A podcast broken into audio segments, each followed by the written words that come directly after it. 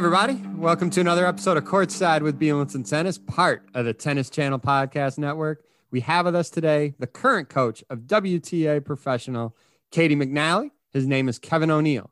Kevin has been a successful professional tennis coach for almost 30 years. Kevin has a Bachelor of Arts degree centered in history from the University of Utah. Also has extensive educational work from both Pepperdine University and Clemson University. Welcome to the pod, Kevin O'Neill. Kevin, thank you for uh, taking time out of your day and uh, telling me your tennis journey. Uh, thanks, David. Well, uh, probably when I started playing tennis is back in the heyday, basically of of tennis, especially in the United States, as far as people playing, people playing at clubs. When we moved from LA to Sacramento, um, my parents joined a club in, in Sacramento named Rio Racket Club, and they started going to play tennis all the time, and they didn't do that up until when we until we moved to Sacramento. And being a curious kid, my sister and I, oh, where are you going? We want to go. We always had a babysitter when they off to play. It was Wednesday night round robin, and basically I kept bugging him enough, and then they brought me one time, and they told me to not to bug, bother the adults. We're, we're playing, and I just went down on the backboard, hit with a uh, I still remember the name of the racket. It was a Spalding racket, and called, his name's Wimbledon Special. Had two broken strings, but I went over to the wall and just hit on the wall and goofed around there, and I always had fun. And the tennis pro sought the head pro at the club named Don Lowe. He sought my parents out at the Wednesday night round robin and said, "Ah, you got to get this kid some some lessons. He could be good." And that's kind of how I started playing. So it all starts, so many stories and so many people I've had on their journey start like like I said either an older sibling or their parents bring them out to the club. You start hitting on the back backboard. You know Brad Gilbert loves hitting on the backboard. He talks about oh, that yeah. all the time, all the time. Um, you you had obviously you played, and we're going to get there in a minute. You played for two legendary coaches, and Coach Kriese at Clemson and and Coach yes. Fox at Pepperdine. And before we get to that, I mean, talk a little bit about your junior career and, and, and you know through your education how you started at utah and then continued you did some stuff with pepperdine and clemson as well. Well in my junior career i my i was always one of the top players in, in northern california like a top five top 10 guy. And started in the 10 i got ranked in the 10s and then they got rid of the 10s when i started coaching for a little but i was got ranked in the 10s in norcal 12s 14 16s all the way up got into about top 15 in the country. He was ranked about two in the two in the United States in doubles for two, three years in a row with uh, a friend, a good friend of mine, Alex Nizet from Southern California. But um, my coach was, uh, and, and I still call him coach, and he, he's one of my closest friends, Steve Stefanki. He coached me, and um, we had some pretty good success. I mean, I, I, my probably my biggest win, even in my entire career, probably happened just before Andre turned pro, but I was able to beat Andre Agassi at the tournament in the Fiat called the Fiesta Bowl in Phoenix, Arizona, which they don't tournament. have anymore. I think that it, back then it was a huge, it was a big tournament. It was always a big tournament. No, wait, you said to, to interrupt you for a second. You said Steve Stefanki. Is that a relative of Larry Stefanki? Yeah, they're brothers. Okay, Steve's okay, because Larry played. He coached a lot of people, including well, John McEnroe. yeah, well, Larry, Larry, and Steve and Larry are the reasons why I started kind of coaching. And first it was it was Steve, and then Larry was coaching Marcelo Rios at the time on the pro tour. And my dad was a pilot with United Airlines, and so I mean I was able to play and travel and do some things in the juniors, and I and and to place play a little bit professionally. And uh, I really liked to travel. And then I, I started helping people when I went back to finish my degree, and it happened to be at the University of Utah it would have been Pepperdine, but they didn't have enough history courses for me to finish within a year. And when I went okay. back to fi- finish, I wanted to finish as quickly as possible. And my um, counselor at Pepperdine, he said he'd help me find a school that could would take majority of my credits from Pepperdine, and I could probably get done in a year. And University of Utah happened to be the school. Fortunately okay. for me, Steve knew people in the area because he had done. Uh, he, they'd flew people in the area flew him in doing clinics and stuff, and gave gave talks. So I had new people there right away, and I had a great time um, there for a year. It was a good Great. experience. Now, I know we're kind of jumping around, and that's my fault. We're jumping around a little bit. okay. To, to, to, go back to juniors, right? You beat a guy that everybody knows. It was a huge tournament yeah. back then, Andre. Um, yeah. how did that kind of did that result? What age group were you in there? Was that the result? That kind we of were. I was in the 18s. He was uh, just one thing national indoors in the 16s, and he was basically within a, a, a year or six months of basically turning pro. And um, I just you know, I mean, I, I, I had a big serve. I served him volley, not not necessarily every time, but I served him volley quite a bit and I had, I just, I had, I had a very good day, and Andre probably didn't return quite as well. And you know, it's, I think it was tough because you know, you, he didn't know me from in the in the 18s, and I didn't really know him.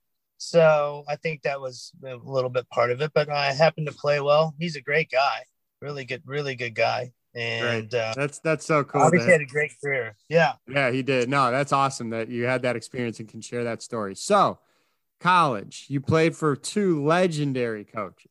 You had yes, Coach Kriese at Clemson. You had Alan Fox at, at Pepperdine. You also right. played with someone who I know. He's been a previous guest on the pod. A funny story. You know, Robbie Weiss, who won the NCAAs at Pepperdine. He right. won state. He played freshman with his brother.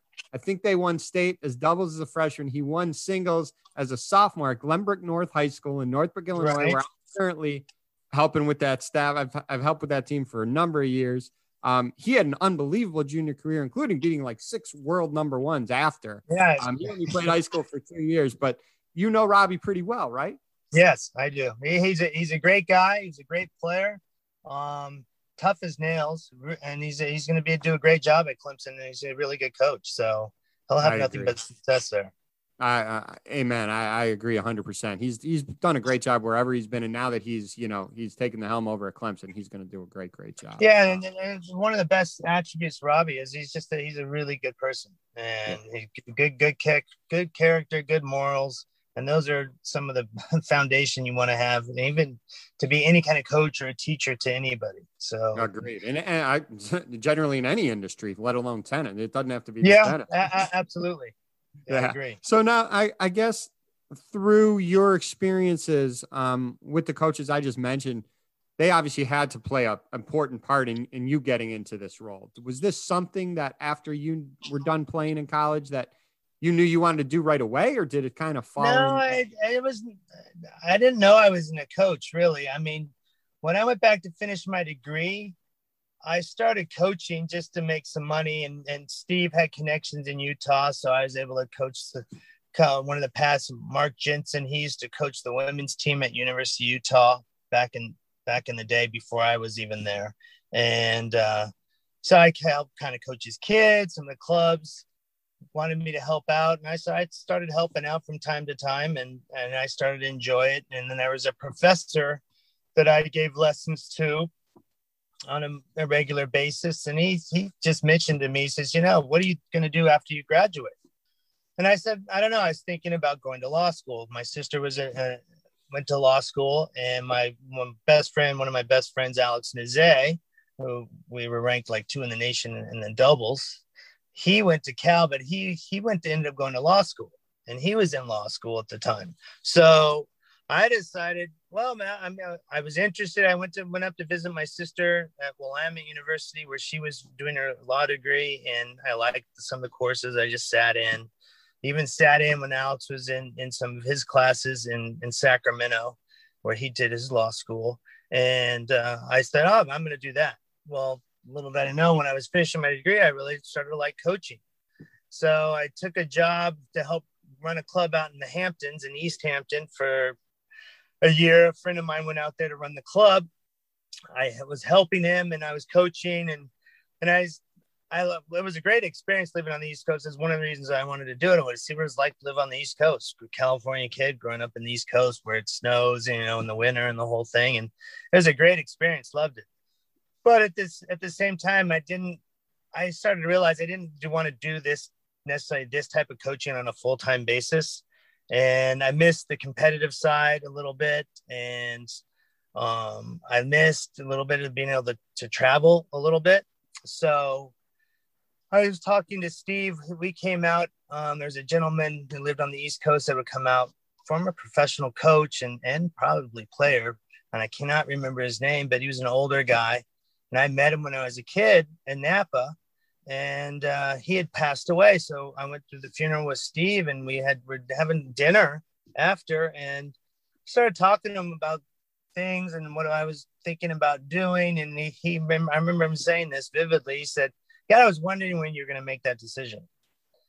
So he kind of thought probably I was going to get into coaching at some point. And uh, so when he said that, I basically two weeks later quit the quit the club as in October, drove back to Sacramento and started my own own business, helping Steve a little bit, Napa with some of the nationally ranked kids he was working with.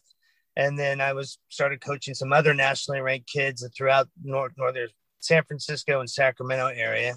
And uh then just I, sort Larry, of snowball, just sort of snowball. Yeah, and, and, Larry was coaching Marcelo at the time, so Steve and I kind of started. Hey, we'll collaborate a little bit with some maybe some players on the tour. So I went out and traveled a little bit with Larry and Marcelo, and then Steve came out. And basically, not long after that, I started working with a young guy named Irakli Labadze, who is very, very good, very talented player from the Georgia Republic. And uh, that's just how I started to kind of get into it. I mean, big help probably obviously from Steve, Steve and Larry. And uh, I have been having conversations with Alan about coaching and different things when I was there, and never really had those conversations with Chuck. But you know, all those things are experiences why I kind of just went into that avenue. Oh, hundred percent. No, super, super cool. And and you know, many people know you now as the current coach of, of Caty McNally. Talk about that family a little bit. How did you get um, introduced to that family? And I know, and I know you work with both um, Caty and her brother John, who was a fantastic player. He just finished at oh, Ohio oh yeah, State. yeah. He, j- he just finished at Ohio State, and uh, well, that, that was interesting. Let's say Lynn and I work with the kids together. Lynn, when when the kids are home or Caty's Lynn is Caty's mom. Lynn is their mom. Yeah, she's a she's a very good coach. And when I first met Lynn, I started coaching a girl named Alexa Glatch. She was 15. She's just coming off two broken arms, a broken right elbow and a, a left arm in a scooter accident. And at the time when she got hurt, she was about two 215 in the world. And um, she, I started working with her, but then she had this accident. So she's coming back and we were going to play some tournaments, indoor events in the fall, which where there were more of, there not as many as there used to be. But we decide, oh, let's go to Cincinnati and we'll stay at the McNally's. And because Lynn was at a club, an indoor facility here, and uh, we'll practice there indoors and kind of use it as a hub for these these tournaments to come and practice and, and then go out. So that's what we did over the next few years as Alexa's reemerging back on the, on the WTA tour. And that's when I got to know Lynn and John and Caty. Caty was just a little tyke, four years old, and John was six. And Lynn and I hit it off pretty right away. I mean, same morals and values for his family. Her husband's a really good guy. Lynn was a good coach. We we talked tennis a lot, and we saw the game the same way. We would use obviously different words, but saw the game the same way wanted the kids to play, you know, an all court game, an attacking style game. Lynn was Lynn was all for that. That's how she coaches. That's how Steve, who coached me, that's how I was coached. And fortunately for for us, a guy like Roger Federer's coming up, and and that's what's successful. That's what is winning the, the Grand Slams. Some some form of an attacking style game, whether you're an all court player like Roger who can serve and volley and do those things, even Rafa can, but Rafa is still more baseline forward type of a player. Djokovic baseline forward, but that's what's winning on the tour, and, and Serena is the same way. Yeah. So that's what I've always believed, and that's what Steve wanted me to believe, and and that's that's how I play. It was it's, it's a lot a lot of fun to play an all court game because you can do everything. Yeah, but it, take, it takes a little longer too because serve and volleying, when does when does serve and volley, you know, coming up with half volleys. You have to practice every shot. When you're an all-court player, you you you can't leave one shot un, unpracticed because you might only hit three half volleys in a match, but you better be able to execute those half volleys or you're going to end up losing. Those three points might be huge. Yep. So you have to spend some time to to work on those things. A hundred percent. And and you know, a lot of people know Caty plays doubles with with Coco Gauff. We're going to talk yeah. about Coco. We're going to talk about Coco in a minute, but I want to go back to a, a, huge match that that Caty played um, that a lot of, uh, you know, well, pretty much almost every tennis fan remembers. It's a couple years ago in the U.S. Open in the second round when she played Serena. And you know, to before I ask you specifically, uh, you know, psychologically in sports, confidence plays such a huge role. And I think, especially oh, for for example, uh, you know, you'll take a guy. You, let's say you're playing Rafa on clay. It doesn't have to be at Roland Garros, just Rafa on clay. That match, 98% of the guys have already lost before they've left the locker room because they just don't have that belief and don't even know it. And you know, when you see young young players play against legends, especially same country, right? Maybe a lot of people right. look up to them. Um, it's overwhelming. And yeah, I remember absolutely. one quote. I remember one quote. They were talking to you, and and and Caty played Serena so tough. Caty lost the tough three set match in the second round and at the Open. And I remember, I don't know if it was in the newspaper or it was a live interview they did with you, and I and it really stuck with me. And they said, you know, how did you prepare Caty to face Serena in this atmosphere? And you said she's not facing Serena. She's facing. She's not playing Serena. She's playing the tennis ball.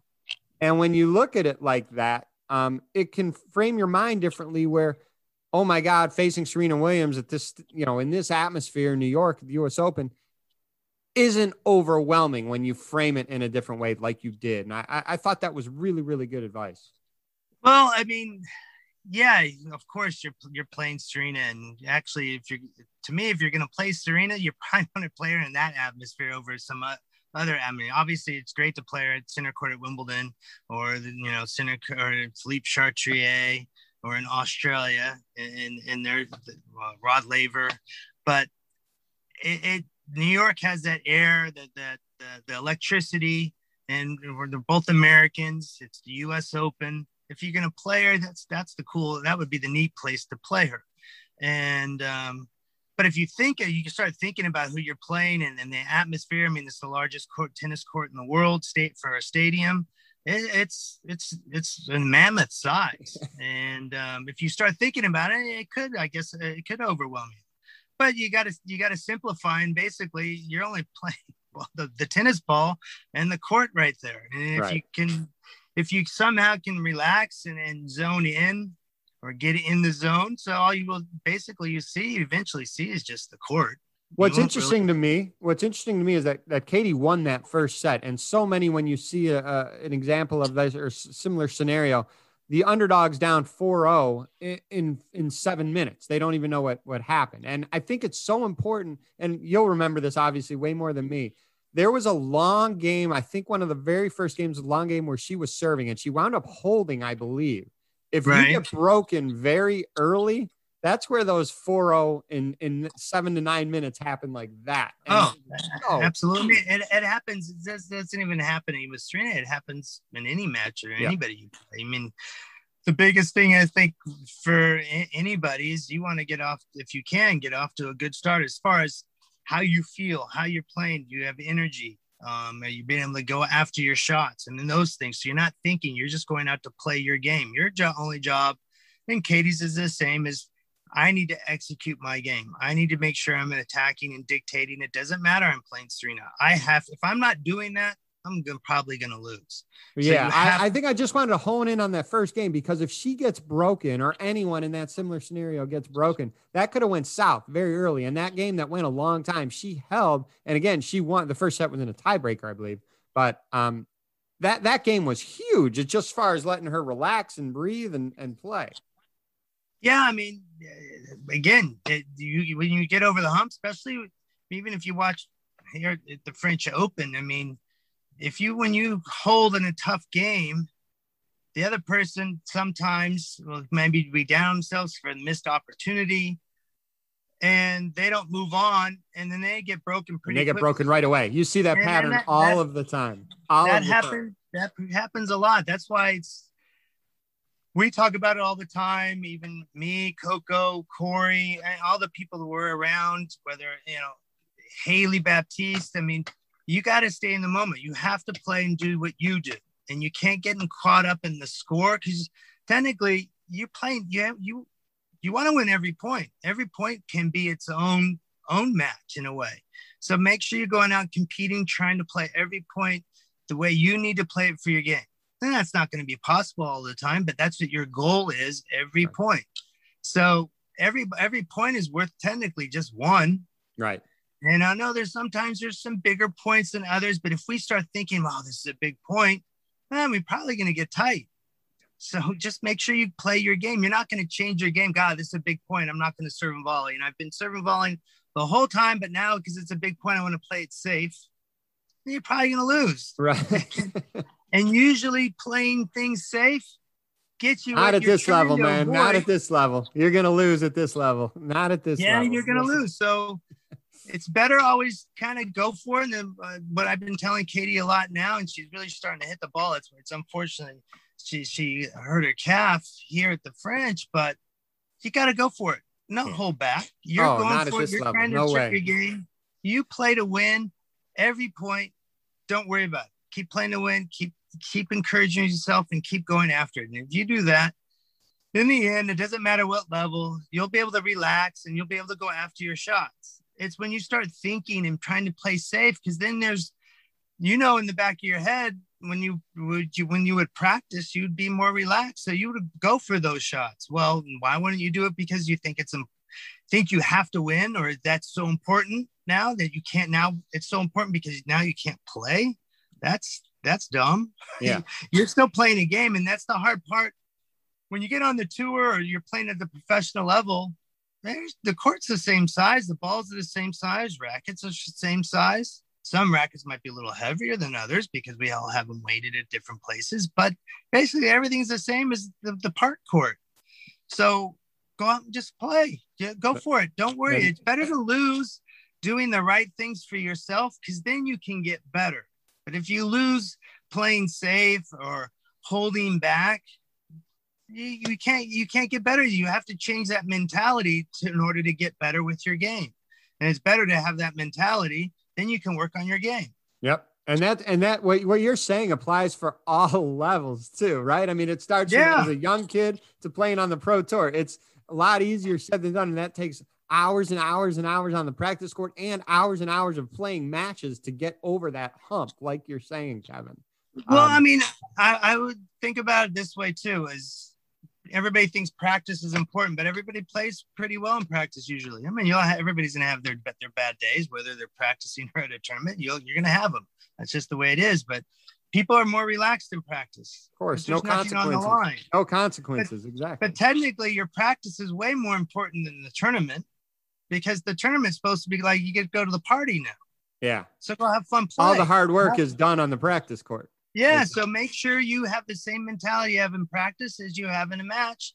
And then you don't worry about it. Just keep going for it. If you go for it in practice, make sure you go for it in, in the match. Because if you're not, then you have to change your mentality. Because also you're probably looking at the wrong things too. Yeah. You can't look about I know, yeah, we're trying to win and lose, and it's very important win. And you hear about it in the media, oh, this person won, or people are picking who's gonna win or where they should get. None of that means anything. The, the bottom line is the person that plays their game more consistently will probably give themselves a higher percentage chance to win. And yep. that's all you do. And exactly. that's why Serena, she's always in the past, especially, she's always been the more aggressive, more dictative player. She's not worried about going for her shots. She'll even go for some second serves. And we were in Parma and she's going for second serves. She lost, but she's willing to put herself on the line and go for it. That's better. If you're going to lose, lose that way. You can learn and went, oh, this shot needs to get better, but I'm going to continue to go for it. Now you can get better. Her mentality. I hope all right juniors. Are, I hope all juniors are doing it because we instill it. But I mean, you're hearing it from a, a, professional tennis coach here, playing with one of the best young players out there, and Caty McNally. Um, I mean, it, it again, it's easier said than done. It takes a lot of practice, but it's so so true, and that's how you're going to get better. And like you said, if you lose, you're playing your way. You have no regrets, and you're going to get better. If you lose, yeah, absolutely. You're not practicing. You're going to have regrets all the time, and you're never going to develop. I just remember when I was in the juniors, and me, maybe the mentality as a whole with parents and and USTA per se, or that that that whole genre from junior tennis. Yeah, it was we wanted to win, but nobody really talked about winning like it is now. And uh, Steve never mentioned winning, just like John Wooden. We're big, Steve Stefanki and I are big fans of John Wooden. He never mentioned winning. He mentioned doing, do, do, make these shots, do these plays, uh, simple stuff. Do the things that you can control. Well, that's all you can do. If you can control what you're doing and you can able to execute on a consistent basis, you're probably going to give yourself a chance to win. Yep. And if you think about it that way, it's so much better. But Steve was great that way. Alan was great that way. I mean, I know college, even because John's coming out of college, there's a lot of emphasis on winning, you know, winning, winning matches, and getting the getting to four and all that stuff. And it was the same when I was I was playing, but I see I see uh, even just watching from afar, college coaches, these players, they're not playing a game that's going to win at the pro level, and then they get they emerge out, out on the tour especially from the American side, is like, God, that, that's not going to beat Rafa. How are you going to beat Rafa playing that way? You're playing the same way he is, but he's so much better at it. Right. you're not going to beat him. You're going to be dead. And and the other thing is, the tour. You're playing four weeks, four sometimes six weeks in a row. How are you going to keep it up? Your level somewhat consistent and still somewhat be as fresh as you can be in that fifth and sixth week. You can't. You're grinding too much. You're going to be dead. You won't be able to last. And that's that's a, that's the thing about the Grand Slams, two week events. The players that are the most efficient, they play freely, and they have an attacking style game are the ones that usually having success, getting to the quarters, semis, finals, winning. Yeah, Not no, that's, that's that are... great. That's that's great, great advice. Listen, um, I know unfortunately Caty recently got nicked up. She's not going to be able to play with um, yeah Coco in Paris, but we you know the tennis world loves when those two uh, players join uh, join forces and play doubles. They've had some incredible yes. success. Again, they just won Parma a couple weeks ago. Um, right. Talk about how that partnership came about. Well, at the time, Caty in the juniors was playing with uh, Whitney Osuigwe, and they were having a lot of success in doubles. And uh, but Whitney was a little bit ahead of Caty, or not well ahead. She she had turned pro, and wasn't going to play the juniors at the U.S. Open. And Wimbledon juniors was going to be our last event. And Caty and Whitney, Coco, and a couple other American girls were playing a friendly in Eastbourne before Wimbledon against Great Britain. And so uh, the WTA was going on, the tournament in Eastbourne. I was a WTA coach. And so I got a credential, got there early, and so I could watch Caty and stuff. And we knew uh, Coco. She knew Coco, but they they weren't super close or anything. But they were very they were friendly. And Corey was Corey was there, and we we were somewhat friendly. We'd say hi. And, and Caty and Coco just played the Junior French Open against each other and whatnot. And um, so Whitney wasn't going to play doubles that afternoon, and I was I said I hope they put. I was telling Caty I hope they put you with Coco because you guys I think will mesh very well. She has a big serve. You can move a lot at the net, and you guys both return. You guys are attacking style players. Um, and I think you guys would might mesh pretty well. And we, like I said, we should think. I mean, if you guys perform well and you like it, we should think about asking her to play for Junior U.S. Open because we were going to play juniors, whereas Whitney was going to play the pros. So that's kind of how it transpired. I think even there that day or within at, at Wimbledon, we, we we all talked. They Coco was all for it. Caty was for it. So that's how it happened. And they basically they won the Junior US Open. They they played well. They meshed really well. They got along. They get along really well, and they got along really well. And then our, our next event technically was uh, Washington and uh, the Citibank Open. Mm-hmm. And um, we were going to play with another good friend of ours, Iga Swiatek, and that's who Caty won the Junior French Open with and uh, we were going to play with her, but we, we ended up finding out we probably weren't going to get the wild card because Iga wasn't an American. So I said, Coco, Coco, Corey, let, let's play. They said, yeah, yeah, of course, let's we want to play. and uh, they they won the tournament, and then the rest has been history. I mean, we, we try awesome. to play. We're gonna they're gonna try to play. I mean, ideally, it's really a neat situation because they get along so well. They have so much fun together playing, but they get they with they have fun together off the court. Corey and I, we all get along. Then we all get along really well. They say the game, they see the game the same way, and we actually have a lot of fun together. Our practices are really good when we all practice together. It's it's one of the. I was telling Corey and I was telling Caty and Coco, I said, this is one of the most unique situations I've been around on tour, especially from the American, from the American side, because you guys are competing against each other, but you guys actually really like being around each other and then practicing and training and, and playing together. So that that's, that's really a neat situation. No, that's great. And like I said, I hope she gets healthy. I hope Caty gets healthy really soon and they could get back on court uh, together sooner rather than later. So with yes, that, we are hoping that. Kevin, thank you uh, so much. You know, I wanted you on on the pod for quite a bit. Glad we could connect up. I know. Um, go follow Kevin. Go follow Kevin on Instagram. Both Kevin and I are big fans of Robin Williams, so he always puts some great inspiration. Uh, yeah, Robin's great. Um, but uh, Kevin, uh, uh, I appreciate you taking time out of your day, and um, thanks for sharing your journey, man. I appreciate it. Oh, my my pleasure, David. Any anytime you guys want to talk, um, happy happy to talk whenever I whenever I, we can pull it off. We'll we'll take you up on that offer. Thanks so much, Kevin. We'll talk soon.